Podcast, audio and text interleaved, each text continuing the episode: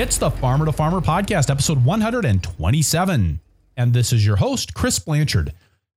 Brendan Grant raises six acres of vegetables plus laying hens, Highland cattle, and 100 acres of hay with his wife, Marcelle Paulin, at Sleepy G Farm, just east of Thunder Bay, Ontario, on the north shore of Lake Superior.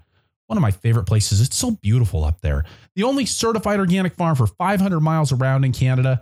Sleepy G's produce is marketed through a 150 member CSA, grocery stores, a farmer's market, and a small on farm store. Brendan shares his techniques for bringing new land into production and delves into the ins and outs of tillage and mechanical weed control on raised beds. We also dig into marketing in Thunder Bay, which is an isolated city about eight hours from any other metropolitan areas with no history of market farming, as well as the impact of their isolation and their extreme climate on production and input choices.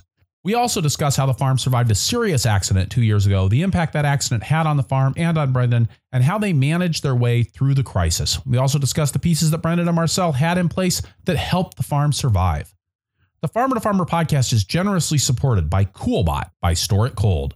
You can build an affordable walk in cooler powered by a Coolbot and a window air conditioning unit. Save up to 83% on upfront costs and up to 42% on monthly electrical bills compared to conventional cooling systems.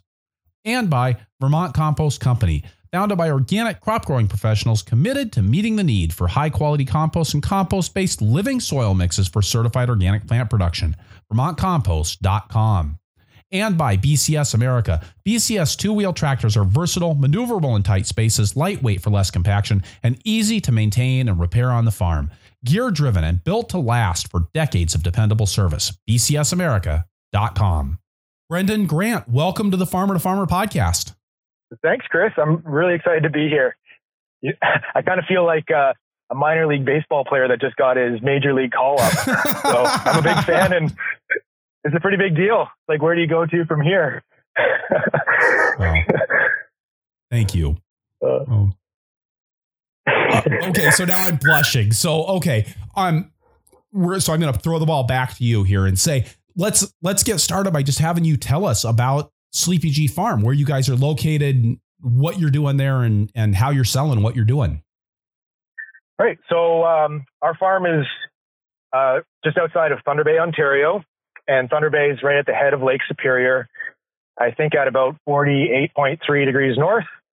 We're 45 minutes north of the Minnesota border, right up on Lake Superior. So Thunder Bay is a city of 110,000, and it's very much a city in the middle of nowhere. From Thunder Bay, it's eight hours to the next city center. So we are very much an island in the middle of, uh, the north right? Because going south isn't an option for you guys because you run into the border. Right. And even there, you're in northern Minnesota, which is kind of the hinterland. And, you know, the, the next population center down there would be Duluth at, uh, I think, 80,000. And that would be uh, about a five hour drive direct south from, from our farm. So, yeah, we are very much, Thunder Bay is very much uh, a city in the middle of the bush. And our farm is out on the Sibley Peninsula, and the Sibley Peninsula is this giant uh, landmass that juts into Lake Superior and actually creates Thunder Bay, the body of water. And about 90% of the peninsula is a protected, a protected uh, provincial park called Sleeping Giant Provincial Park. And that park is about 70,000 acres. And so we've actually kind of named the farm you know, we, we used to refer to the park as Sleepy G, and we're literally on the doorstep of Sleepy G Park. And so, yeah, so we farm on a peninsula that is 10 kilometers wide at the base. So that's about seven miles or so. And so that means that we're five kilometers uh, either way, east and west, would put us into uh, Lake Superior. So do you get a bit of a lake effect out of that? Yeah. So our springs are later. You know, in, in a nutshell, our springs are later because Lake Superior is cold. Uh, even in the summer, it's cold.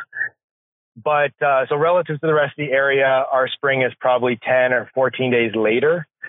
However, at the other end of the season, we tend to, we generally benefit from um, a little bit of a moderating effect that the, the lake creates. So especially on those August and September days where it's nice and sunny and warm, but then the sun drops below the horizon and things get real frigid real quick uh, the lake, the surface of Lake Superior will radiate the day's heat, and uh, very often we'll mitigate. You know, we won't get our first frost um, until you know into October, when maybe other farms in the area have already had three or four by that point. So it's uh, it's a foe in the spring, but a friend in the fall, as a general rule.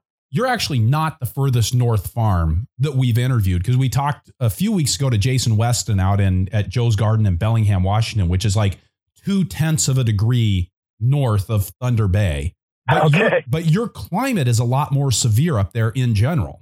It is, you know, you know, if you open the page in your agricultural textbook and you look at, at you know, the zone classification map, we're basically right where you're supposed to not be able to grow anything. you know, we're zone 2B officially. Um, if you're if you're lucky enough to have a little bit of a microclimate, you might you might claim to brag to your friends that you're in zone 3A. But you know, we're firmly in 2B. Our local seed saver uh, group, you know, their their motto is you know 2B or not 2B, and you know because they're always trying to push the limits of what's possible in, in this area. But you know, that said, we grow pretty well everything. You know, we grow sweet corn and squash and melons. Uh, you know, cucurbits will will use the help of black plastic. But you know, most most crops are doable. We can't grow sweet potatoes, and um, you know, we can't and don't really want to grow okra. So or loofah. we tried growing loofah sponge and it just didn't work. So I guess food sovereignty is one thing and, and loofah sovereignty is another, right? Totally, totally. It's uh, it's somewhat inconsequential in the grand scheme of things. So I don't feel I don't feel particularly disadvantaged, despite the fact that we, uh, you know, officially shouldn't be able to grow much here, but we do. And I should mention that, you know, the Thunder Bay region is is dominated by uh, dairy production.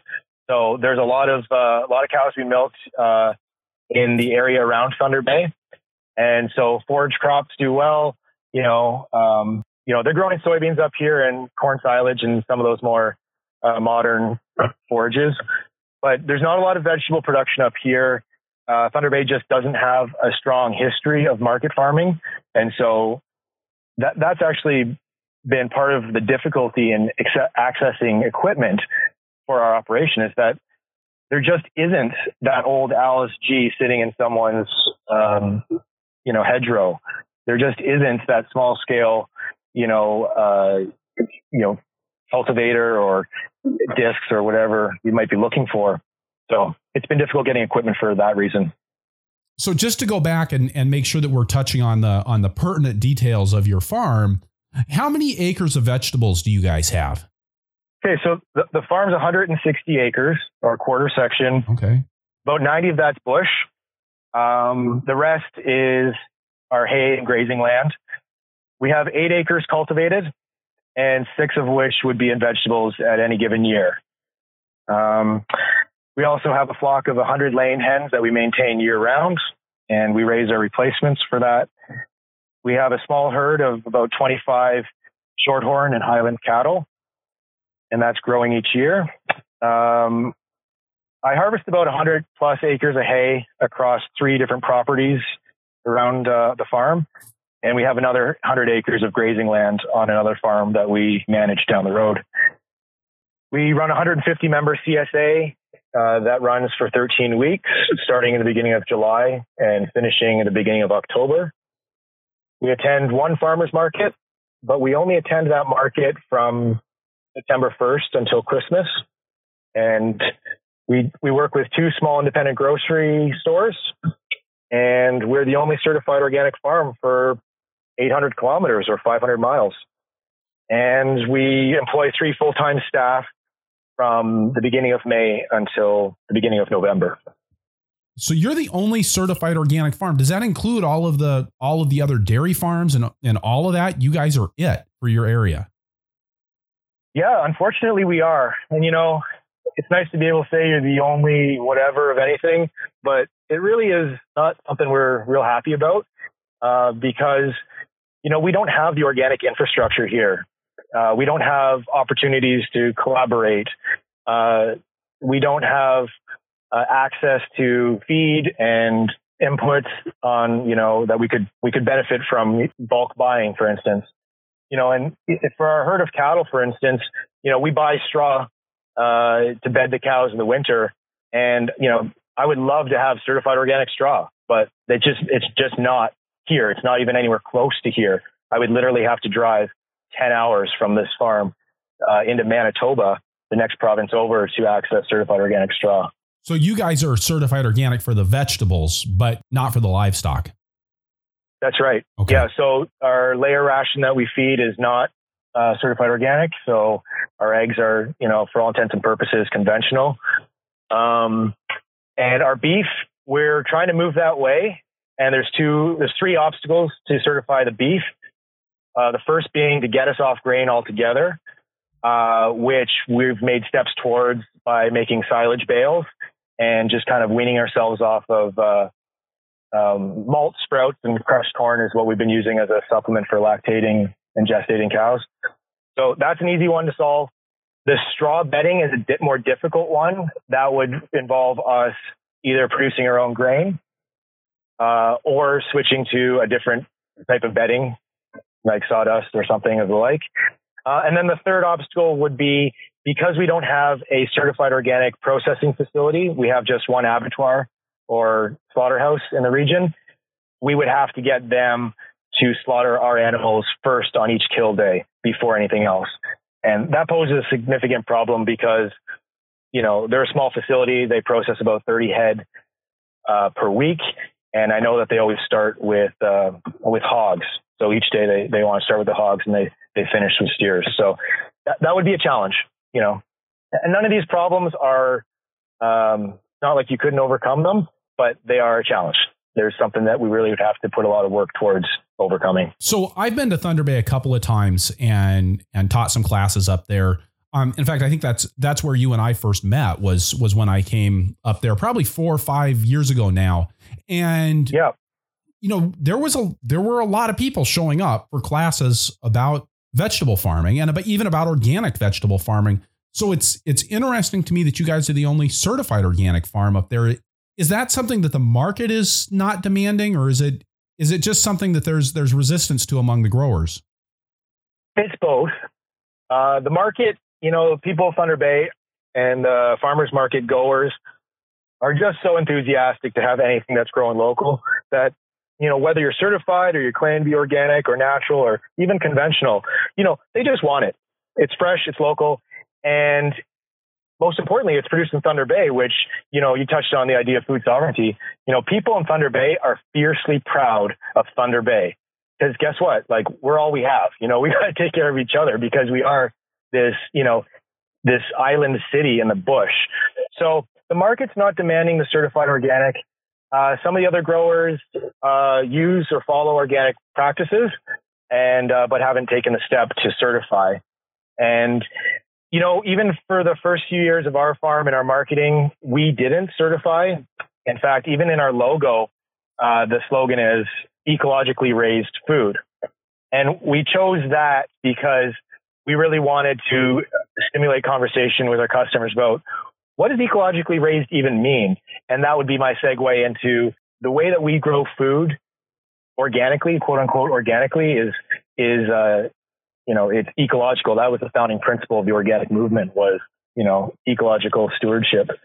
So, but uh, since that time, we've decided that um, as leaders in this community, as organic leaders, that we really ought to put our money where our mouths are and certify and, you know, take the extra cost, uh, you know, undertake the extra burden and administrative and record keeping uh, and we're strong proponents of the organic movement. And, you know, I have to say that Marcelle and I really uh, strengthened our resolve as organic farmers after our first trip down to the MOSES Organic Conference. You know, sitting in a room among, you know, 3,500 other organic farmers and, and just being overwhelmed with a sense of community and the movement, it really made us come home and say, you know what? I don't care what it costs. I don't care what it takes. We're going to certify because it's the right thing to do. And that's just the right thing for us. And how much does that cost a year? I'll put it to you this way. The certifier that flies up from Southern Ontario, which is a thousand miles away, um, or 800 kilometers would be the next closest farm. They lose money on us, you know, because they come up. I think our, it costs about just under a thousand dollars a year for us to be certified. And uh, in addition to you know the other costs of having certified organic seed and and that type of thing. Um, but I have to say that you know we're better farmers for having done it. You know our record keeping was always good, but now it's really good. And I actually like having someone look over my shoulder. You know, I, I kind of look forward to the organic inspection each summer because it's like, you know, it's a bit of an affirmation that we're on the right track. But I, I just like having that check and balance and that control. And, you know, it's really easy to think that you're doing a great job at something if there's no one there to tell you otherwise. And so I just felt like me saying that we were organic or ecologically raised food whatever it was in, in the past was just me talking. And they were just words. But having that stamp, you know, having that third party, I feel adds a lot of legitimacy to what we do. Just to, to kind of turn here a little bit more towards the, the actual production that you're doing, you said you've got about eight acres that you're cultivating. Is any of that under plastic? Are you doing hoop houses and high tunnels and all that? Or is, are you guys growing pretty strictly outdoors? mostly outdoors. We have 200 by 24 foot unheated hoop houses and a 20, a 50 by 30 um, double walled propagating greenhouse. So a little bit of cover. Uh, we don't use a lot of mulch. Um, I never wanted to get into the routine of putting down black plastic mulch and then tearing it up at the end of the season and having to bring that to the landfill or use a biodegradable, which, you know, was previously permitted in the organic system in Canada, but now is not, or at least most of those products are not.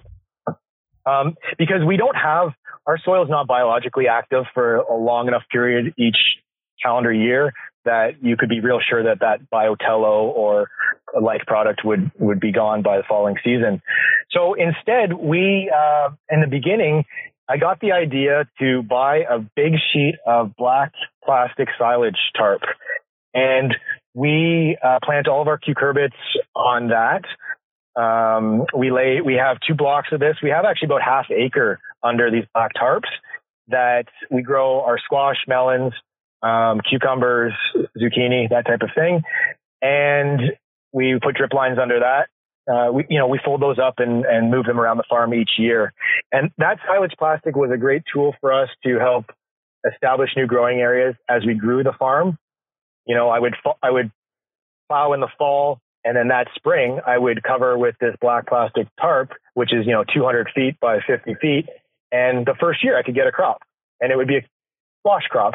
And then we would really deliver a devastating blow to a lot of those perennial weeds as well as the sod that was still breaking down. And the following year, then we could go into a different crop and that plastic would move on to, you know, pave the way for the, for the expansion of the farm. So, so currently we have two 200 by 50 foot sections of black plastic that we use within our rotation. Yeah, it's interesting to me that you that you wouldn't go in for the black plastic. I mean, I I see where you come from on the ecological perspective on that, but just dealing with growing in zone 2B, I would think that black plastic would be the first tool that you would look to. Yeah, I'm yeah, not everything we do makes sense, Chris. but uh, I mean, hell, it would have been a lot easier to go get a job in town too. So we didn't do that. Actually, we did, but then we quit those jobs. Um, you know, another product we use, we use a paper mulch product called Weed Guard uh, that comes from a, a mill in Colorado, I believe. And we've been using that for a lot of years. It comes on uh, rolls of 500 feet. They're four feet wide. They are compatible. The paper mulch is compatible with mechanical mulch layers. And we use that paper mulch for a lot of our brassica crops. Uh, and, you know, kale, for instance, which is a full season crop. We use it for our chard. We used to use a lot for head lettuce, but we do use that paper mulch um, for weed suppression on some of those full season crops but we've been using a little less of it the last few years because it's um, what's nice about the paper mulch product is that it will completely and totally break down by the end of the season. Sometimes a little too soon, but um, and it doesn't provide the soil warming that black plastic would, but it it does do the soil moisture retention and, and weed suppression that you're looking for. You said earlier that you guys weren't using the biodegradable mulches. What I and I guess I'm I'm confused. What's the difference between those two? the the two products when you talk about like the BioTelo versus versus just a paper mulch? The BioTelo and the paper are both biodegradable, but you know, the BioTelo is going to give you the soil warming and the paper mulch won't.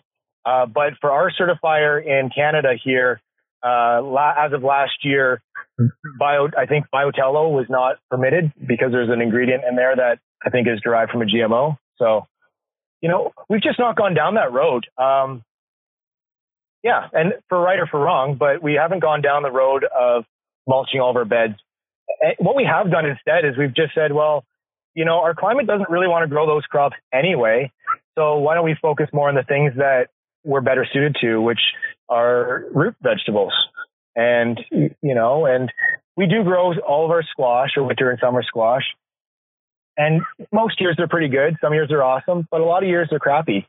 And, uh, but our root vegetables are pretty consistent. And, you know, so we've really focused heavily on the root vegetables in those fall storage crops. And are you guys using raised bed production? We are. Yeah. And that I think was, that was a very intentional decision. Uh, we have cool, wet springs. And so raising, raising the soil helps drain out, drain out the soil and it helps warm a bit. And we also don't have really deep topsoil. And so it, helps to uh, deepen the root zone. You know, we've got, we've got a really nice sandy silt loam that we grow on. And, but our topsoil is only about 12 inches. And then that's, that topsoil is sitting on another, you know, 10 or 12 inches of pure sand. And then that whole mess is sitting on pure clay. So, you know, not too far down and you're into, you know, you're into solid clay. And so by using raised beds, we really do um, turn that, you know, 11 or 12 inches of topsoil into, you know, 15, 16, maybe 18 inches.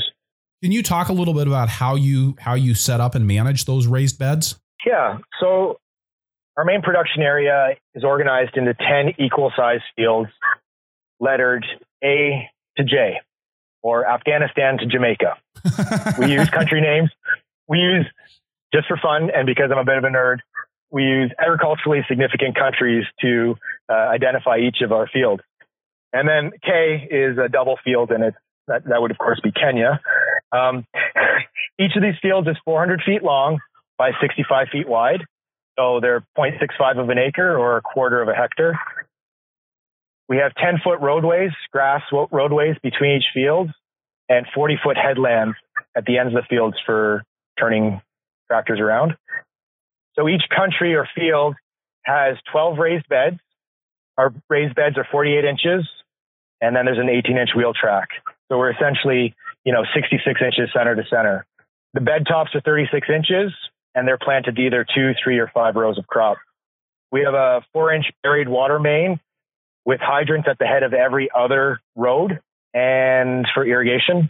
And the whole thing is enclosed with seven strands of high tensile electric slant deer fence, which keeps out the many deer that live on the peninsula. Yeah, I guess that's the disadvantage of being next to a state park, right? Totally.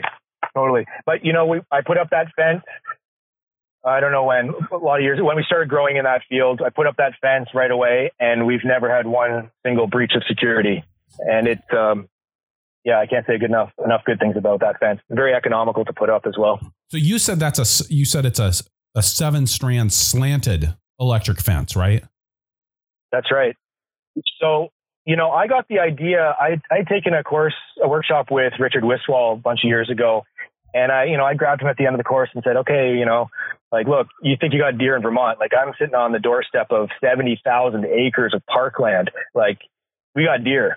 And because he was, he had recommended using uh, little poly wire with step ins.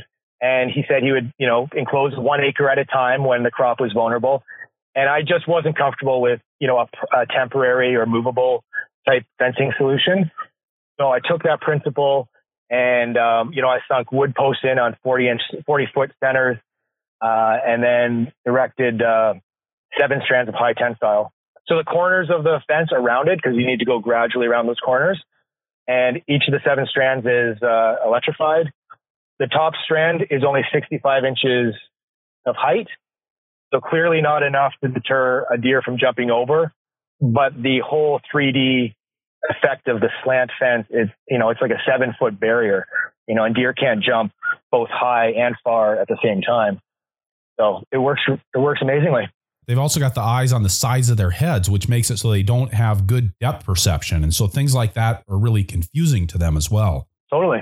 Also confusing to the many neighbors that were driving by slowly as we were putting up that fence because it was clearly the strangest fence that had gone up in all Pass Lake's history. How do you manage the weeds underneath that slanted fence?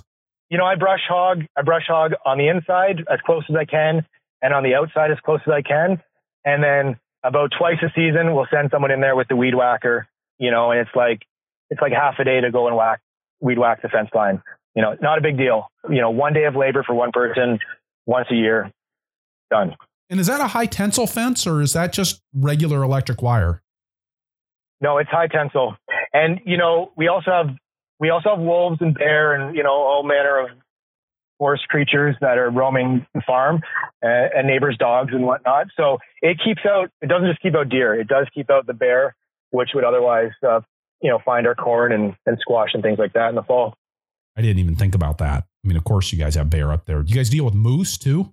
Uh, no, no moose. Uh, it's, it's, all deer right now, but you know these things are cyclical. The moose will, you know, the, the deer will die back and the moose population will rise, but it's mostly white-tailed deer. So just to go back to the beds, then how are you making your raised beds? I have um, the Lesh bed former that I purchased off of Market Farm Implement, and I selected that one uh, because it was the most simple bed former that required the least amount of horsepower. And that might be the single best piece of equipment that I ever bought.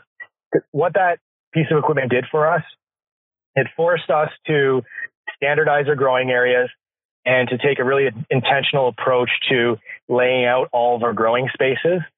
And, you know, that's that's kind of the precursor to being able to do really good crop planning and accurate harvest prediction. What kind of tractor are you using to pull the Lesh bed former? We have a 2013 case uh, Farmall 75A that we bought um, pretty well new. And that's our heavy tractor for our, our heavy field work.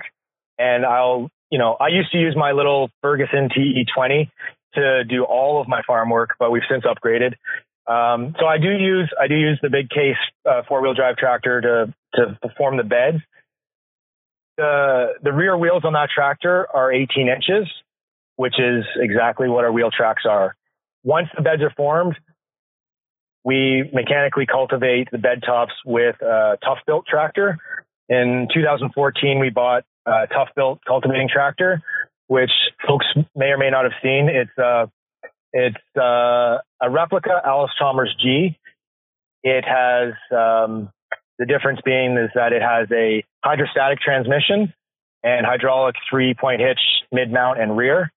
And ours runs on an 18 horse gas Kohler engine, but they're now making them with electric version and diesel versions. Why did you go out and buy a Tuff-Bilt instead of just searching out a G? You know, I've just finally reached a threshold with old farm equipment. You know, it's quaint and it's nice and it, it makes you feel warm and fuzzy inside to resurrect something from someone's, you know, hedgerow. But the reality is that that stuff is worn out, generally speaking. And, you know, it's more hassle than it's worth. Uh, you know, to get a good quality G today, you know, and get it in running condition and, you know, some new weeding tools on it, you know, you're not going to have any change, I don't think, out of, you know, three, four thousand dollars.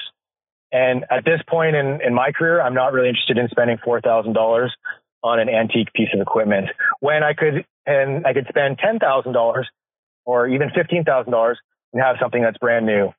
And, you know, as I said, the hydrostatic transmission is a huge improvement over the G and it has a little bit more clearance and it's just, uh, yeah, it's, it's just a better, it, you know, and I took a, I took a weed management uh, course at MOSES conference with uh, Jeff Moyer a few years ago. And at the, I saw this weird looking tractor in the background of one of his slides. And at the end of the work, at the end of the presentation, I went up to him and got him to go back in the presentation and, and zoom in on that picture. And it was, it was a, a Saukville, which uh, is no longer in production. And, uh, but it looks an awful lot like that uh, Tuff-Bilt that we ended up buying and you know, with that, then I went to the internet looking for Saukville, and then I stumbled across Tuff-Bilt, and and that was that. And then, what kind of cultivating equipment are you using on that Tuff-Bilt? Are you? I mean, do you have a bunch of fancy weed control equipment, or is it? Are you pretty basic? Yeah, so sweeps and shovels, you know, uh, for now on S tines. And this is where, you know, we've had this tractor for a few years now and we're, you know, we're starting to learn how to use it. And admittedly, we're not, we're not using it to its fullest potential. Uh, partly because we just don't know and partly because we just don't have the tools. You know, the next step for us is to get basket weeders for those, you know, newly emerged uh, seedlings that, you know, in wet soil and cool spring where we just need to, when things are growing slowly and we just need to get in right close without throwing too much soil. Um, and you know, I, I hear a lot of your guests talk about finger weeders and how how life changing they are, and that's definitely on my radar. So, you know, if we were to have this conversation a year or two from now, I'd hopefully tell you that I've got a real solid arsenal of tools for that Tuff-Bilt. But for now, sweeps and shovels, it's uh, it's doing a pretty good job, but I know there's a lot of room for improvement. One thing I did do, I built a eight torch flame weeder for the rear of that tractor. So I bought the uh, just the manifolds, the flame weeding manifolds from the guy who sells them on flameweeder.com or whatever. And uh, I built I built a, uh, three point hitch mounted flame weeder uh, for that Tuff-Bilt tractor. And so we do pre-emergence flame weeding on our carrot and beet crops, especially with a Tuff-Bilt and being able to creep along at, you know, 60 feet per minute or whatever speed I want to go, uh, and just roast all those weeds is, is pretty satisfying. Yeah. And that's really the, the biggest advantage of the tough I think, over, um, Allis Gs or the Super A Farmalls or any of those. You know, those were gear transmissions. And, you know, I think that even in you know low gear at low throttle, sometimes it's going faster than you want. Uh, the, the, hydrostatic transmission is I don't I'm not a big fan of hydrostatic transmissions um, for for most tractor applications, but for for cultivating it's it's pretty hard to beat. I have a lot of good things to say about it. In a short season like you guys have, I'm sure that transplants are a really important part of your production. How are you guys doing your transplant production? yeah, transplants are huge, and we continue to propagate. Um, you know, all the way through the month of July. Uh, Marcelle, that's one of her big responsibilities on the farm. She's the chief propagator, and she does a great job of producing really nice transplants uh, in a soil block system. We transplant out by hand. Um, we don't have a mechanical transplanter. Uh, I've looked at it so many times that I'm, you know, I'm, I'm done looking you know, until we until we uh, either specialize in one crop or another or one spacing, you know, a big way, then there's not really a transplanter out there that will fit our needs really well. And you know, it's it's really not a big deal to slam in, you know, 1,200 heads of lettuce on a 400 foot bed. You know, it, it really isn't. I mark all those beds. I dibble them with the Tuff-Bilt. We had a custom made um, row marker with dibbles on it. So before any transplanting or direct seeding occurs, we'll run across the bed with a Tuff-Bilt and mark out the rows and dibble the holes. And then we just go off of that. You know, it's, it's not the most efficient, but it's also, it's pretty efficient for, for the investment and, and the time spent in that operation. Okay. So one of the things that I've seen with raised beds and weed control is, you know, especially on farms where, where things are being done you know, without a without a guidance system for the edge of those beds, which it's, it sounds like you're kind of freehanding it um, with your row marker, is you know if that row marker isn't just dead centered on the bed, then when you come along to cultivate, you know you might be you might be trying to stay centered on your on your rows as you're cultivating, but if they wander a little bit to one side or the other, it's easy to have places where either you're cutting way deep into the edge of the bed or the shoulders of the bed or where you where your cultivators actually get entirely off of the bed. And it's one of the things that I hate about raised beds. Um, how are you guys dealing with that? That's something that was an unexpected problem when we started using the Tuff-Bilt. It's like, oh, this isn't really getting the shoulders very well. Um, and so, yeah, it's something that is a bit of an issue. Uh, first thing is that our beds are really straight. Our beds, you know, I'm, I'm, I'm the guy with a tape measure and all the toolboxes on all the tractors, and I'm splitting hairs out there when I'm doing my field work. You know, we don't have GPS guided tractors, but we do employ SPS, which is a much more low tech uh, system. It's a spatial positioning system, as I like to call it, and it consists of a a wheel marker and those little fluorescent flags that you plug into the field, and uh, you can get into it for about 110 bucks. And that's how I do my field work when I'm when I'm either casting or gathering that first furrow. I'm always using those little flags and my wheel marker, and I get things just perfect. And then as I form my beds, I mean, they're they're good. They're real good. Now they're not perfect because nothing is. Um, and so then the Tuff-Bilt when it comes in on its first try, the first time over the bed, um, we've got the Tuff-Bilt wheels set so that the inside width of both the front and rear wheels on that tractor are the are they're actually squishing the shoulders of my raised bed by about an inch on either side. So, you know, that said, when we're straddling that row for our cultivation operation, it's basically like you're on a track. And if the if the bed bends or veers a little bit, you know, it um, the the tractor doesn't it follows it. It's actually kind of like locked in there pretty well. Nice. Now the the shoulders are still a bit of an issue right now. Uh, we found the best thing is uh, the rear sweeps behind the wheels behind the rear wheels. If you go at a good enough speed, you can kind of throw soil from the wheel track up onto the side of the shoulder. But this is where I think that I could really benefit from exploring, you know, a custom setup of finger weeders or something of the like on the on the rear to get those um, shoulders.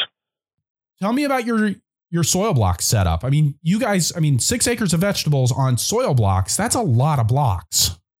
Yeah, it is. Uh, we use a mini block for, uh, we use 1020s. Uh, so the blocks are in 1020s. And if we're trying to, pro, you know, germinate en masse, we'll use the little mini blocks. And then a lot of times we'll just transplant mini blocks straight into the field. You know, for lettuces would be a great example. Um, we do use 288 for our onion and leeks. And that's, I think, the only thing that we do kind of in a more conventional way. And then the rest of our soil blocks for, for our brassicas and most everything else would be not the two inch blocks, but I think they're one and five eighths. And are you doing those by hand then with just a, a floor blocker, or do you guys have a machine that's kicking them out? We do them by hand. We bought the stand up model one, and then I ended up at Marcelle's request cutting the handle in half and rewelding it and shortening it up so it's can be used at table height. Because the problem, as you know, with soil blocks is that they're they're really heavy, and so it's nice to be able to stand to block it out, but then you got to bend over and pick up that tray. And uh, yeah. Okay, that's brilliant. Props to Marcelle on that one. I I I I, I wish somebody told me that idea in 2001.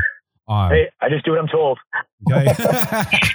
and then are you guys making your own mix or are you guys buying that in? Yeah. So after listening to your podcast, I sure would love to bring some Vermont Compost uh, Company blocking mix into the farm. But so uh, we use OMRI listed medium that we then fortify with our own fertilizer.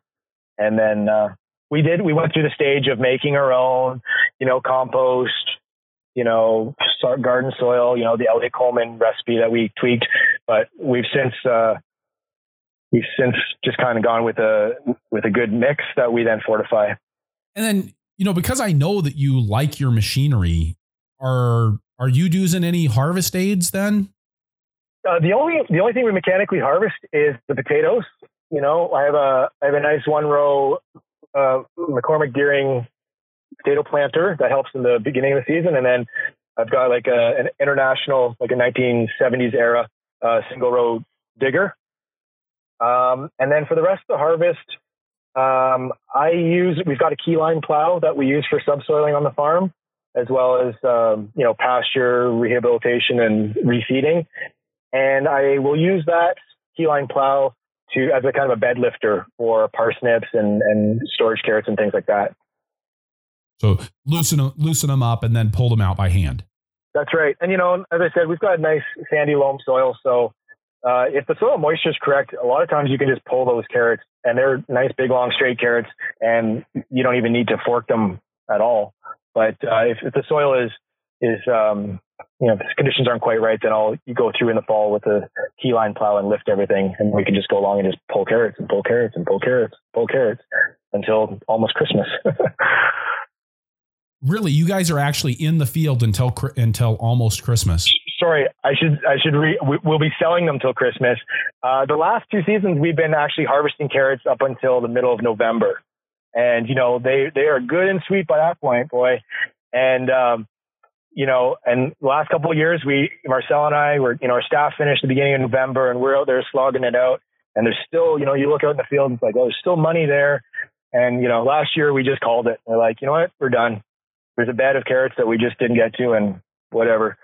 But uh, that was the middle of November, and then um, and then we will continue to market those carrots and parsnips and whatnot, uh, you know, into the new year. You know, at the farmers market until Christmas, and then we'll just maintain our wholesale accounts as deep into the new year as we can. What are you using for storage on those? Do you guys have a, a walk-in cooler?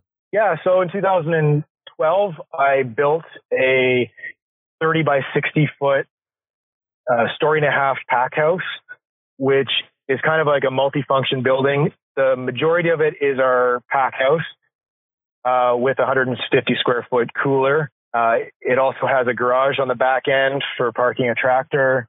Um, it's got a bunkhouse upstairs for staff for living quarters, as well as a staff kitchen and kind of meeting room. And then on the very front of it, facing the, uh, the farm entrance, is a little a little self-serve farm store that we have a double door glass cooler and small deep freeze uh, that we stock year round with eggs and meat and whatever vegetables we have. So it was a, a great building. It, it, was a big project for me to build from scratch. It was my first, you know, real big building project, and uh, it was probably the best investment to date on the farm. When I'm looking at where you guys are are located, you talk about having a, a little farm store. Is that a significant part of your business? At this time of year, it is uh, not significant, but it's uh, it's steady, and you know, like for instance, like yesterday, you know, we brought in 160 bucks in the farm store, and that's just like we didn't do anything. There's just people stopping by, you know, and that's, you know that adds up over the month of you know July and August uh, because of our proximity to uh, Sleeping Giant Provincial Park and there's lots of cottages in in kind of in the township. There's a lot of seasonal residents, so most of that farm traffic uh, this time of year is seasonal people. But then we have our regulars throughout the whole rest of the year who come every week for their eggs and their meat and whatever. But you know, at a time of year when we're not actually marketing and we're not at a farmers market and the CSA hasn't started, you know, it, there it's it's a it's an easy sale. You know, like for instance, right now we're selling carrots in our farm store today that are last year's carrots that we found in our root cellar that are still good and we bagged them up. Nice. Very nice. Yeah. You said you guys have a root cellar. Is that is the root cellar part of your commercial operation, or is that more of a home based thing and you found some extra carrots in it? Yeah, uh, the latter, but it's uh, quickly shifting to the former. So you know we've just we've just kind of finished construction on a new house on the farm.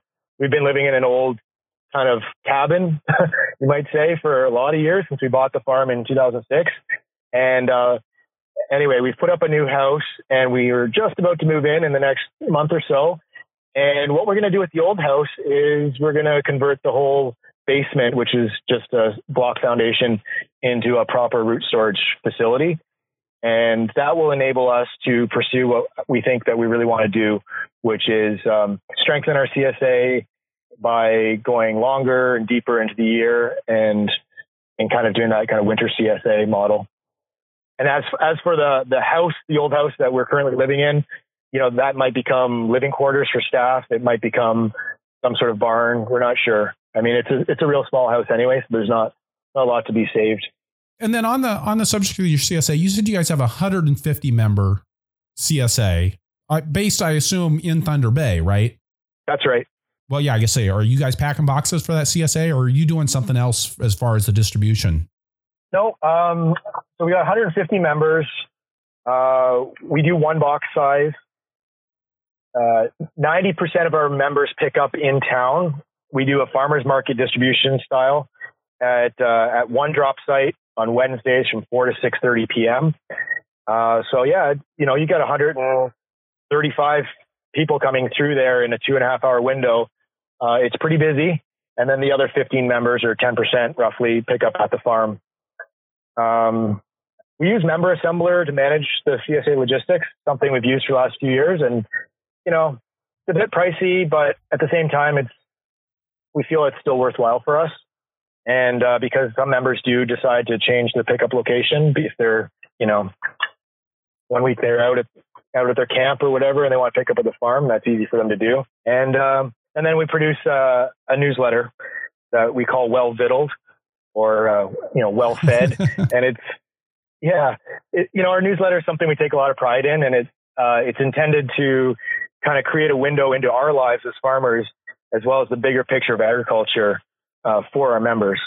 And each each issue of Well Vittles features a you know roughly a thousand word essay or article uh, that talks about food or farming uh, from you know a personal or political or sometimes philosophical point of view. It's a real highlight for our CSA members. I, in fact, I think a lot of our members like the newsletter more than they like the food. Yeah, I, I remember finding that too with some of our members, and but I mean, it's a lot of work to put together a good newsletter, especially in the middle of the season. Yeah, it is. It, it takes about four or five hours of work to publish it, you know, each week, and that's one of the, you know, that's kind of fallen onto my lap uh, for the most part, and um, you know, I enjoy doing it. But you know, to me, it's to me, it's a real investment in the community that is our CSA membership.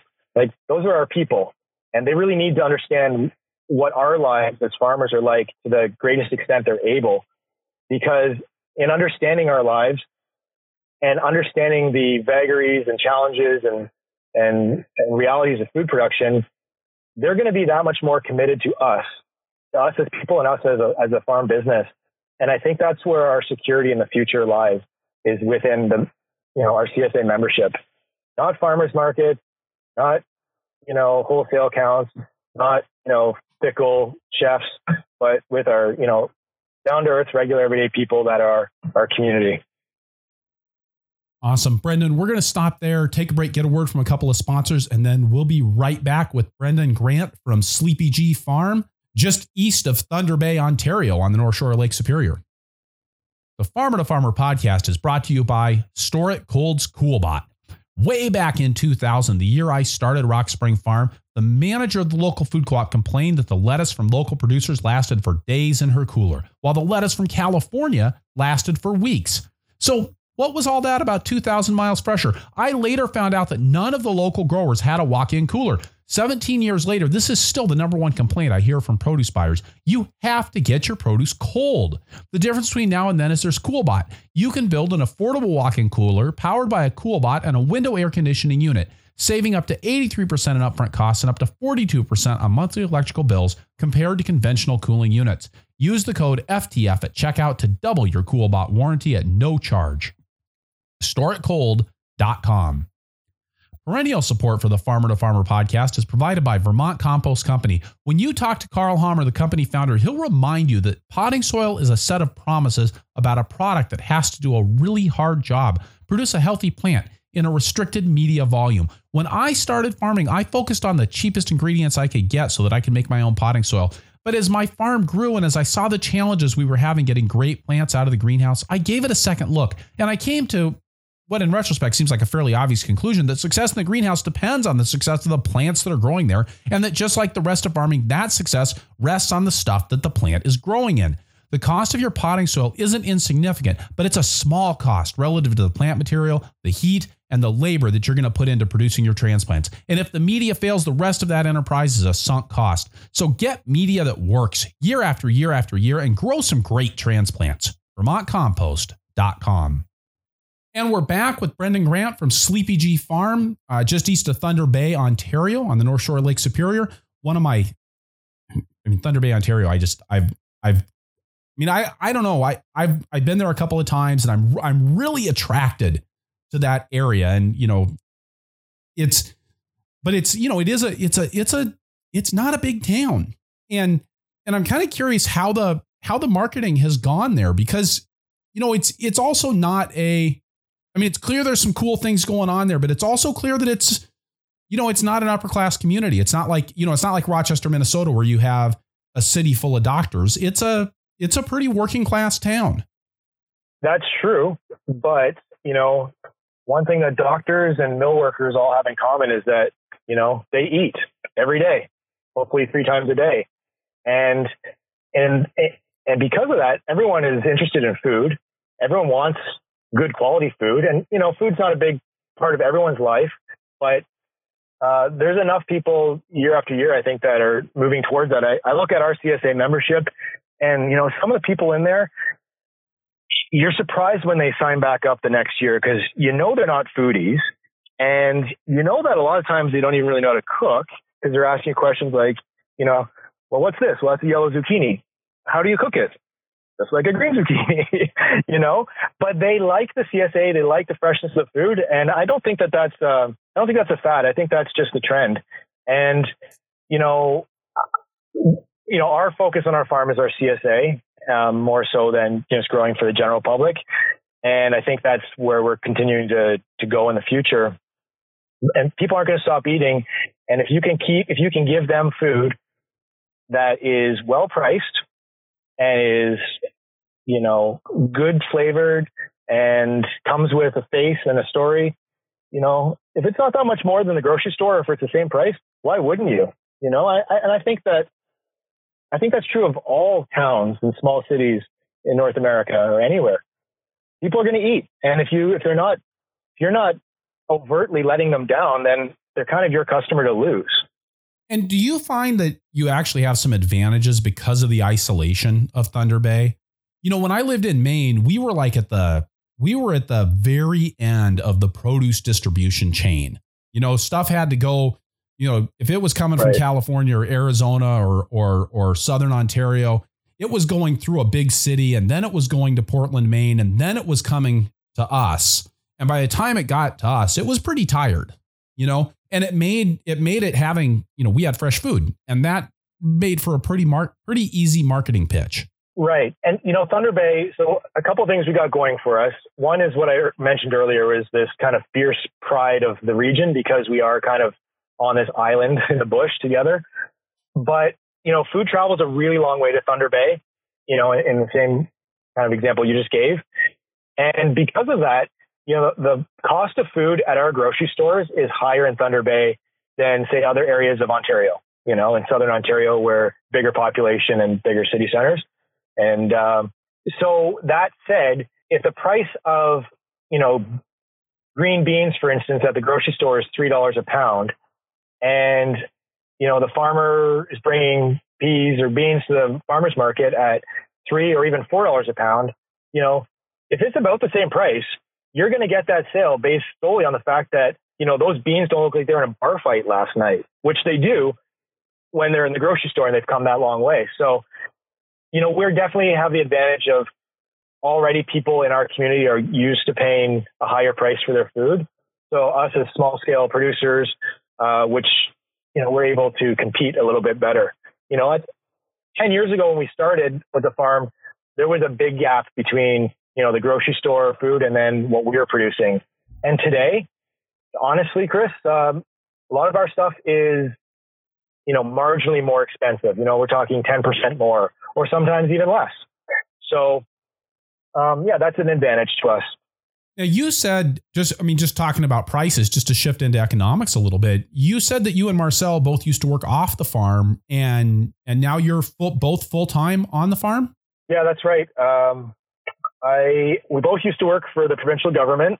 I worked uh, at a tourism site in in Thunder Bay. I ran uh, uh, I ran the farm at a, a a fur trade post, an old, old recreated fur trade post. And I, I worked that job for almost five years. And that was, you know, a regular person's job with pension and benefits and all those types of things. And at the same time, Marcelle worked at Sleeping Giant Park, which is part of the Ontario Park system. And, you know, she worked seasonally, um, as, as did I. I worked 10 months a year and she had a six month a year contract. And, you know, those are good jobs. Those are jobs that we could potentially retire in. But, you know, for me at least I was I didn't have to take a take a step away from farming to you know to build my farm dream. I was still farming kind of in the year 1815 at a historic fur trade post, but at the same time, you know, my my learning curve was still rising as it always is, and uh, I was engaged in my work. But we got to the point where it was just too hectic. You know, both working off the farm. You know, I was driving two hours a day to go to that job, and um, you know, we in fact ran our CSA for the first two seasons uh, while both working off the farm. And because we both worked in tourism, our weekends were Wednesday and Thursday. And it just so happened that there's a Wednesday farmers market in Thunder Bay. So that became our CSA day. And we would drop off our CSA boxes and market at the same time. And then Thursday was our day off, also known as our day to do everything like weeding and making hay and everything else. So it got, it got too hectic. So I quit my job first. And then a couple years later, Marcelle quit her job. And uh, it's been a few years since she's been at her job. And um, yeah. And you guys are making a living on the farm? Yeah, we are. Yeah, we're, you know, we're making it happen. I, you know, I think that I always feel like things are tenuous, that, you know, it could all come apart at any time. But, you know, one of your guests recently said something about, you know, if your planning is working and it's proven to work, then take the leap and just trust that it's going to keep on working. And I, th- I think there's some wisdom to, to those sentiments. Okay. So speaking of feeling like things are going to fall apart at any time, um, I happen to know that you had a pretty serious accident two years ago. Yeah, that's right. Um, actually, it was just two years ago, a few days ago, and uh, it was July 5th, and uh, July 5th, 2015, and I I took a fall from the top of our cow barn, which is a 35 foot tall building, and I fell and and broke both my heels and uh, didn't walk for four months. And then when I did start walking, it was, you know, with walking casts and um, it was a, a lot of months before I was, you know, moving and getting stuff done. And yeah, that, that was a really difficult season for us. And it continues to be a bit difficult in that I'm still recovering and, you know, I still have pain and I'm not, not, you know, I got a bit of a limp and, you know, days are tough on my feet for me. Um, you know, things are continuing to improve, but, uh, that was, um, that was a pretty scary time for us. So I know that you and Marcelle have have been involved in the volunteer fire department there. I, I mean, I assumed you guys are have a a pretty strong safety focus on your farm. Can you talk a little bit about what happened? Yeah, yeah, totally. You know, I mean that that's been part of part of my um, coming to terms with my accident has been, you know, how did I let that happen? You know, um, and you know, this is a good lesson, I think, for all of us farmers who tend to go 100 miles an hour for a good portion of the year.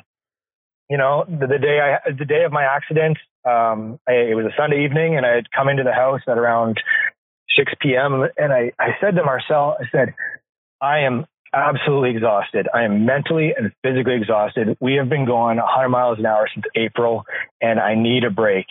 And she concurred that you know we we had been run ragged, and and we together we said, you know what, let's take next Sunday off. But for now, uh, tonight, I need to go back up onto the barn roof to finish the job I had started early in the week, which was replacing the ridge cap on, you know, the steel ridge cap on the cow barn. And so I took a quick power nap. I set the the uh, alarm on my phone for 20 minutes, and I fell asleep, uh, sitting up like full dreaming sleep in that 20 minute span.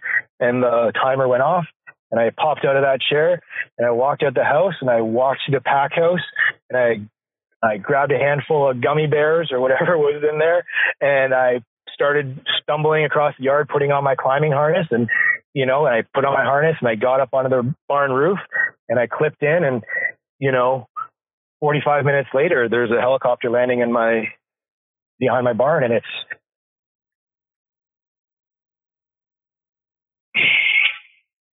it was, you know, another five months before I could walk properly. So, you know, what had happened, I, you know, I, I had unclipped my rope to, you know, grab something and, you know, I was groggy and I was overtired and my head wasn't in the game and I was doing something I shouldn't have been doing with that level of risk at that time. And it was, you know, a function of, you know, what we always do. You, we all fall into our routines of our old habits, which is go, go, go, go, go, you know? And, um, yeah, so it was a tough lesson. You know, the silver lining is that I didn't break my brain or my back or, you know, I didn't get dead, which could have very easily happened. And uh, instead, you know, I got off real easy and that, you know, I will recover, maybe not 100%, but I will recover and I can continue to farm. So, yeah, lesson learned there. I think uh, lots of lessons. And there's, of course, lots of personal growth that came from laying in bed for the rest of that year that season and, and watching everyone around me work their butts off to compensate for my my lack of ability to to work alongside them. But you know, I think that I think that uh, sometimes you got to know when to say enough is enough, and to not you know to know when to take a break, and to recognize that you know when you get tired, either mentally or physically, then that's when bad things are likely to happen. So, how did you guys deal with this as a farm? I mean, you're you know you're a major part of the labor force on the farm, and and you are a. It's been obvious from the times that I've talked to you in person and and the conversations that we've had on the phone previously. You're a you're a hard worker, and you really identify strongly with your ability to do that physical work. How did so? How did you handle that personally, and how did you guys handle that as a farm? Yeah, you know, like, um, well, the accident happened three days before the the first CSA delivery, and you know, you know, I, of course, I spent a number of days in the hospital. In fact, I wrote the first CSA newsletter from my hospital bed. Um, you know, perfectly cheerful, like nothing had happened, because you know you don't want to you don't want to break the news to your membership that you know a key key player just went down. Uh, you know, after they anteed up and for the CSA season, and so um, you know, and Marcelle, uh, she executed that first CSA delivery perfectly with uh, with the help of the great staff we had that year. And um, you know, I think the real the real thing that we had done that that helped us through was that we had good equipment that worked. We had a brand new track. We had a couple of brand new tractors uh, that you know even an, an experienced person might stumble with them a bit, but I know that the tractor's not going to fail. Like it's going to work. Uh, we had been, you know, farming long enough at that point that we had really clear systems and processes for everything that we do on the farm, from bunching kale to, you know, watering the greenhouse. And so, you know, we had those processes in place, and um, we we were able to, because of that, we were able to take on a lot of volunteers. Um, you know, random community members and friends you know, you can imagine the t- type of people that come out of the woodwork in those times. And, and we were able to take those people on and put them to good use, which we normally don't take on a lot of volunteers because, you know, as a lot of your listeners know, it's a lot of work to, to manage someone who doesn't really know what they're doing. You know, and, you know, I thought that before the accident, I thought that I was like indispensable. Like I was the most important person on the farm and that, you know, if, if the captain, you know, the captain of the ship kind of was asleep at the wheel that the ship would go down. And, you know, that didn't happen. And, you know, it was really humbling to see that, that it didn't happen, but it was also really relieving to realize, you know, that it didn't happen. And, uh, it really took a little bit of a load off me. I thought, okay, well, you know, not only is Marcelle more than capable of running this farm, but, you know, we as a couple, we as a business are able to withstand um, something as, as drastic and tragic as this. And did you guys make changes in how your operation worked as a result of your accident? Have you adjusted your schedule or? Well, you know, I, I, um, that season I did all the administration and emailing and um, newsletter and all the stuff that I could do from my bed with two casts on my legs. Um, after 50 days from the accident, that was my return to work date. And, you know, that looks like me crawling around in the fields with two two fiberglass casts on and crawling uh, through the fields, harvesting where I could. I had one of those electric scooters that you often see people around town zipping around in.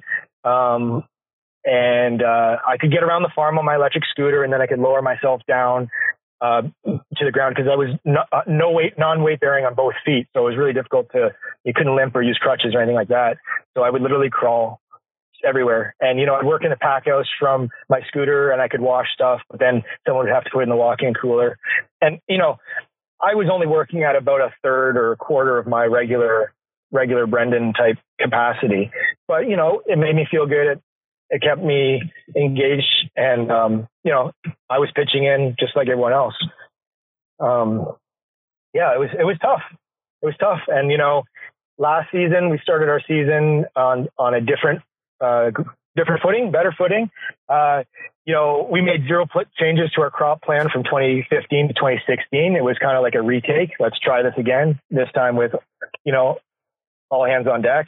And, um, but you know, last spring I had uh, I I was still recovering and I had to go 100 miles an hour to try and catch up on, you know, all of my equipment that had gotten broken in that year that I wasn't able to run it or maintain it. And, you know, last year was a real struggle for me. Um, also physically, you know, could be on my feet until about one o'clock each day before my feet really started to hurt. Um, yeah, but you know, things are a lot better this year and I, I think that next year it'll be even better. But, you know, I, I had I did struggle, especially last year. Like after the accident, you know, I, I kind of lost my mojo. You know, like I, I was just, you know, I just I just couldn't get engaged in the farm the way I I used to be, and you know, part of that was not really knowing my place anymore. You know, like I wasn't. I, I kind of felt a little bit uh, irrelevant, or you know, I just didn't know where I fit in, and so that was that was um that was tricky. And, it, you know, for the first time in my life, I experienced a little bit of depression. You know, it's like, you know, I'm feeling sad and grief and I'm feeling worried for the future. And, you know, last season was tough for me. And, um, but things, as I said, things are a lot better now. And as a result of my injury, uh, the jobs that Marcelle and I do on the farm are now a lot better defined. And I think that we're on a better path as managers. So you know, as an example, like eh, as you mentioned, Marcelle and I are both on the fire department in Pass Lake.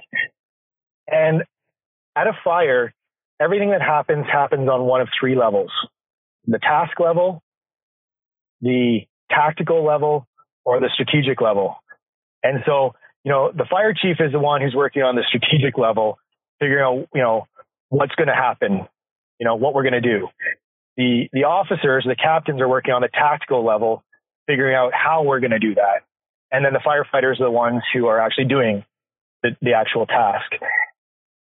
And so now on the farm, like I find myself, um, I work mostly in the tactical level. You know, I am doing the field work and the bed prep and setting up and making sure the crew's got the tools to do the job. And then I move on ahead of them and leave them behind to accomplish that.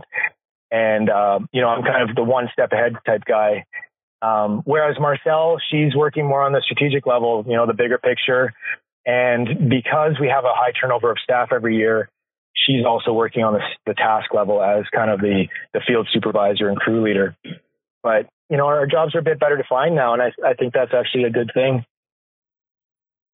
Has the has your injury and and not being able to operate at 100% physically forced you to change how you do that tactical level of work? Yeah. Um, I mean, if I'm pushing myself real hard and I'm on my feet on uneven ground, uh, you know, for a long day, then I'm happy to get on the tractor the next day and, you know, take a little bit of a load off. Um, but I think more than anything, it's just, I just don't push as hard as I used to. Cause you know what? Like, it's not worth it. You know, like we all believe strong in what we're doing and, you know, we're really passionate about it, but it's not worth dying for. And, uh, you know, sometimes sometimes it's it's okay to just say, you know what, I'm going to take the night off, or I'm going to take the weekend off, or you know what, one more rainstorm on this old barn without the ridge cap protecting its roof isn't going to be the demise of this old barn, you know. So I, I think that I'm learning to be learning to uh, have a little bit better perspective on life. Now, I have to say to qualify that though, that it's because Marcelle and I have always kind of pushed the limits of what's humanly possible. You know, um, it that's kind of that work ethic. I really think got us the equipment and the infrastructure and the processes in place on the farm that kept us afloat when when I went down. So I don't think that I think that if if I took a more cavalier approach from the beginning to my work, then we would have been in a lot worse shape when I did go down. But because we are so hardcore for so long, it kind of put us in a position where, okay, you know, a farm can take the farm can float. The farm can take care of itself here. And get so. So I think it's one of the things that's really important to recognize. I think is a, you know in, in, the different seasons of the farm, right? I mean, in the beginning of a farm, you know, so much of what you're doing is is sweat equity, and you can't pay for labor with sweat equity. You can't pay for tractors with sweat equity.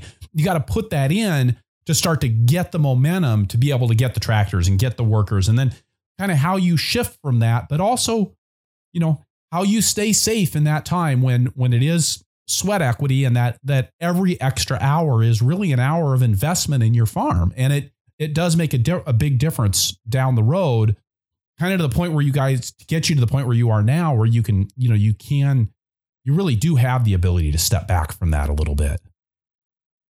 Absolutely you know there, there were lots and lots of days and years where you know we'd come home from work from our off farm jobs you know put on a clean or dirty shirt rather take off the clean one head out to the field and you know we'd come in um, you know six hours later we put in pretty well full day's work with headlamps on you know weeding with headlamps you know, that was common.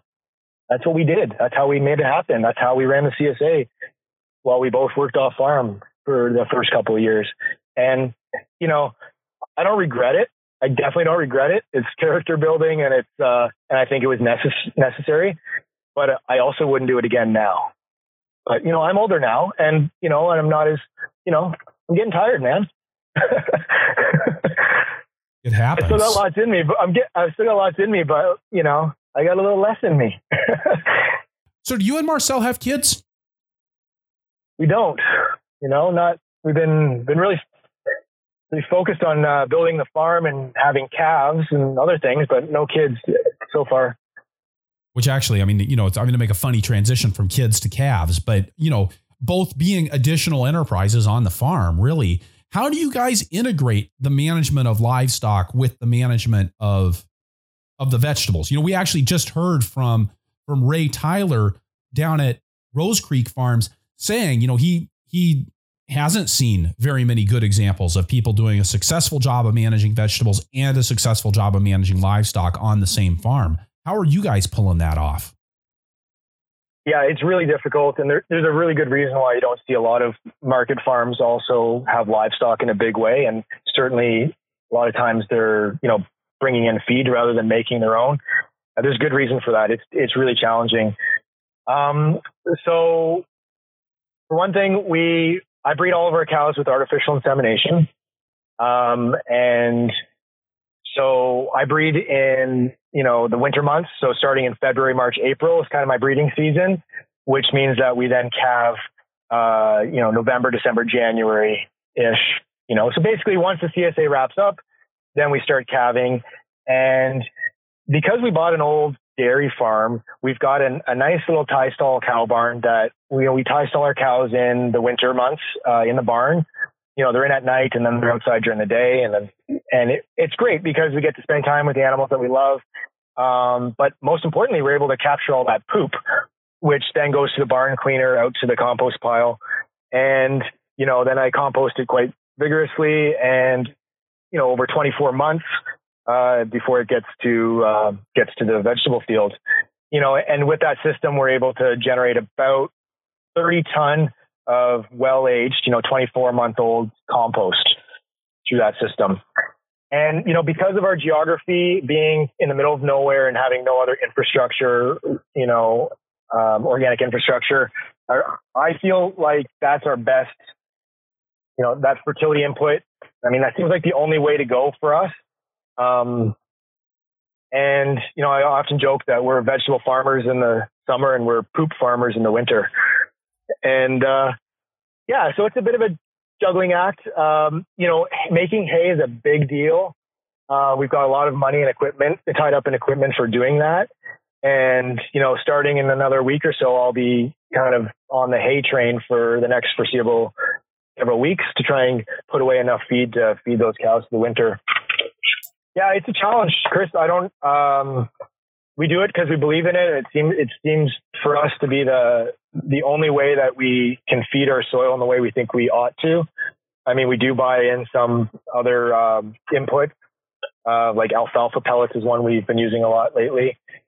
But um, you know, as an example, you know, we bought we bought alfalfa pellets this year, certified organic pellets, and they were four hundred dollars a ton, but the shipping on each ton was like three hundred and thirty you know?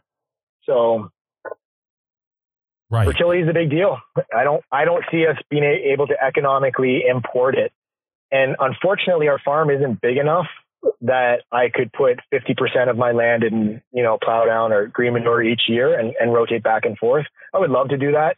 I can't. I, I can put in about a third into a green manure, and then another third of the, the fields will get uh, that that nice compost, and then the other third will either get um, those alfalfa pellets or something similar, or it'll just you'll get nothing, and that'll be the the residual. We'll just ride the residual fertility for that next crop. Brendan, I think this is a good spot for us to pivot and go to the lightning round. I've got to get a word from one more sponsor, and then we'll be right back. This lightning round and perennial support for the Farmer to Farmer podcast is provided by BCS America. A BCS two wheel tractor is the only power equipment a market gardener will need with PTO driven attachments like a rototiller, a flail mower, power harrow, rotary plow, snow thrower, log splitter, and more. You name it, you can probably run it with a versatile BCS two wheel tractor. The first time I used a rototiller way back in 1991, it was mounted to a BCS two wheel tractor and it spoiled me for life. When you get behind a BCS, you can tell that it's built to the same commercial standards as four wheel farm tractors, and it has many of the same features. I've used other tillers and mowers, and I spent most of the time that I was using them thinking about how much easier it would have been with a BCS. Check out bcsamerica.com to see the full lineup of tractors and attachments, plus videos of BCS in action. Videos are pretty cool. Brendan, what's your favorite tool on the farm? Uh, we have an irrigation traveler, and uh, so uh, hose reel. It's a Cadman 1500, and uh, that thing is uh, watching that thing irrigate our crops is is just a wonder to me. I love it. It's so awesome. So tell me about how those hose reels work. So the way they work, it's a, basically a uh, a coil of pipe that's wound up on a drum, and it's attached to a cart, and uh, I use an ATV or a, a small tractor to spool out the the reel, and you spool it out. On, on the one end, it's got a sprinkler, you know, like a, just a impulse sprinkler on a um, on wheels. And for us, that sprinkler runs along our roadways, our harvest roadways between each of our fields. And we've got 400 foot fields. And so I spool this thing out, you know, 400 feet and then at the back at the at the other end, we plug in the water, and we've got a four inch water main to feed the uh, the reel, and it sprink it, it sprinkles, uh, you know, irrigates um, both directions in a circle, or you can move the stops and just do one side or the other, and it retrieves or, or coils itself back up under its own power. Um, and you can you can adjust that quite finely how quickly it retrieves. So between the retrieval rate and the nozzle that you use, you can put down a pretty precise amount of water. Did you size your equipment to fit the 400 foot beds, or did you size the beds to fit a 400 foot hose reel? I sized the equipment to what I had because that came years after I'd established my growing space. But I think the one thing I had the foresight to do was to really think through our growing space. It's all very modular. It's all very, uh, there's a lot of symmetry, you know, every, there's no 200 foot beds. They're all 400 and, you know, our roadways are the same. It was, it was an easy, it was easy to add a really, you know, slick irrigation system in, in that setup.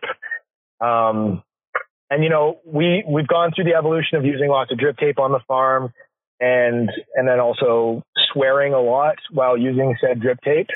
and now we, we only use drip tape where it's absolutely necessary, and that's under you know some sort of mulch or in our hoop houses. But you know, overhead sprinkler for everything else. Um, you know, and overhead's got its downsides, but boy, you know, to be able to put that much water that quickly on on crops when they need it is the real the real big upside. You know, because one thing I've learned is that there's there's a big difference between you know, watering your crops to see your plants survive and watering your crops to see them thrive. So talk about that a little bit. How do you decide how much water you're going to put down on a given crop? Yeah, so you know, we of course we're on those raised beds which dry out more quickly. You know, so we do have to irrigate. If it's hot out, we need to be irrigating each crop, you know, maybe a couple times a week even. Um, I like I like to go down to like my wrist. I dig down, and it should be sufficiently moist, not soggy, but you know, good and damp, right up to about my wrist. And so that that you know that's your main part of your rooting zone. And if it's not good and moist, then that's when we bring out the, the irrigation reel and we make sure that it gets good and moist. And it's also been really great to be able to give crops like potatoes, for instance, water when you need to give them water. When they're flowering, hammer the water to them. It makes it makes all the difference. Um, you know, if you're trying to keep up on your successions of your carrots and beets and lettuce and everything else, you know, it's one thing to put the seed in the ground on the date you had hoped, but if it sits there and doesn't do anything because no water comes for five or 15 days, you know, that throws that whole plan off. So to be able to put the seed in the ground and then make sure it gets water right away, we're getting more consistent results with our germination, keeping us on track better with our cropping plan. We haven't talked a whole lot about about your your wife and your and farming partner Marcelle. We we we talked a little bit about her role on the farm, but what's Marcelle's farming superpower? Marcelle's farming superpower.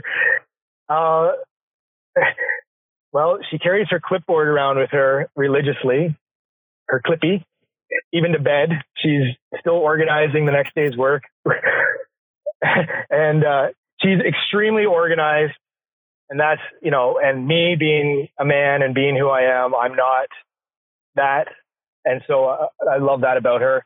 But I think in terms of an actual superpower, she's she's got a real good sense of seeing things for what they are, whether that's you know personal interactions or she can look at a plant and see its stress when the rest of us would not even notice. You know, she's just got a really innate ability to see things for what they are in a real unbiased, no bull kind of way. And because of that, she's an awesome farmer because she just has an intuition about with plants and with animals that, you know, the rest of us really wish we had. So I, I think that's, that's a big one. I love her for it. I love her for lots of reasons, but that's a big one. And what's your favorite crop to grow? And me, uh, you know, celery, without question. I love celery.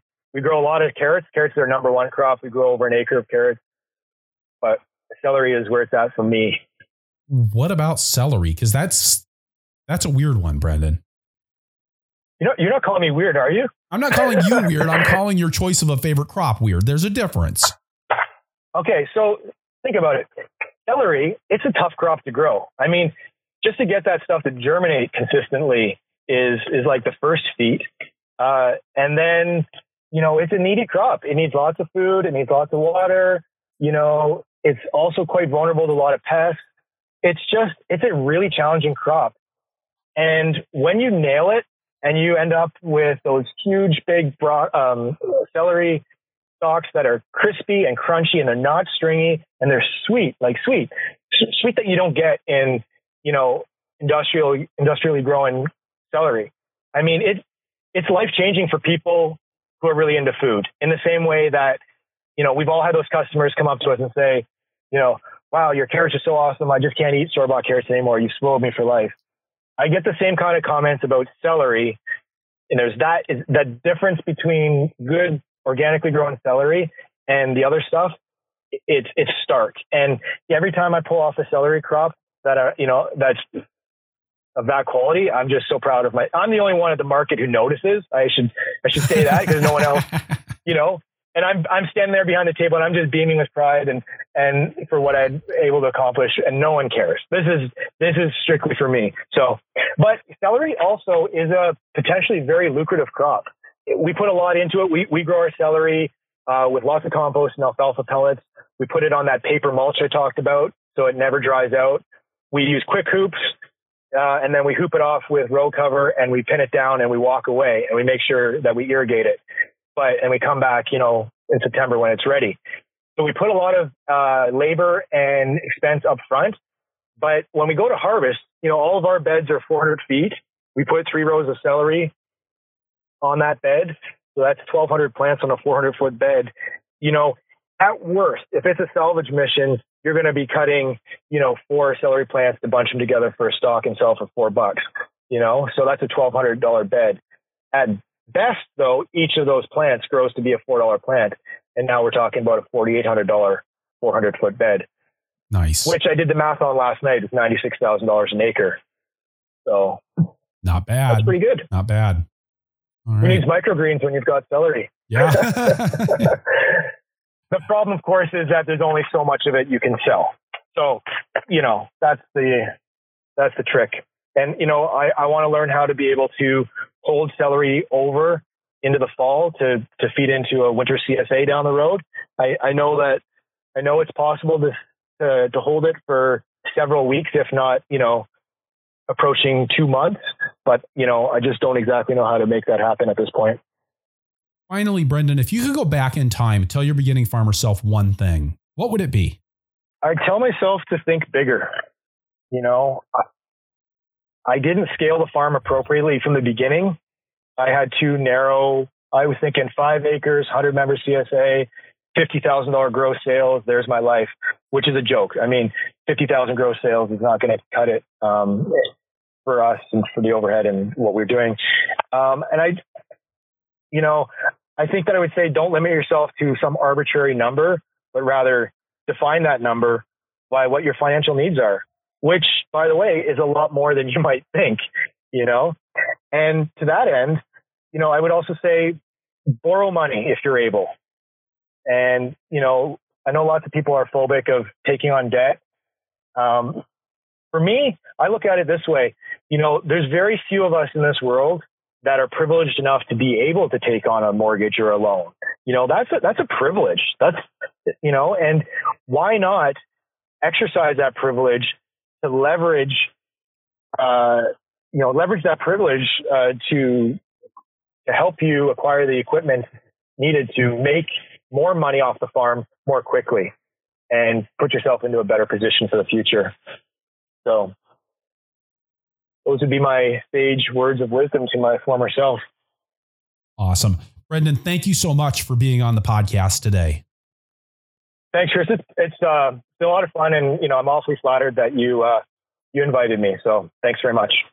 All right. So, wrapping things up here, I'll say again that this is episode 127 of the Farmer to Farmer podcast, and that you can find the notes for the show at farmertofarmerpodcast.com by looking on the episodes page or just searching for Grant. That's G R A N T. The transcript for this episode is brought to you by Earth Tools, offering the most complete selection of walk behind farming equipment and high quality garden tools in North America, and by Rock Dust Local the first company in North America specializing in local sourcing and delivery of the best rock dust and biochar for organic farming. Additional funding for transcripts is provided by North Central SARE, providing grants and education to advance innovations in sustainable agriculture. You can get the show notes for every Farmer to Farmer podcast right in your inbox by signing up for my email newsletter at farmertofarmerpodcast.com.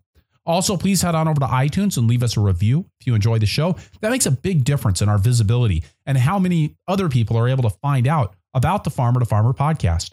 You can support the show directly by going to farmertofarmerpodcast.com slash donate. I am working to make the best farming podcast in the world, and you can help. Finally, please let me know who you would like to hear from on the show through the suggestions form at farmertofarmerpodcast.com, and I'll do my best to get them on the show. Thank you for listening. Be really safe out there and keep the tractor running.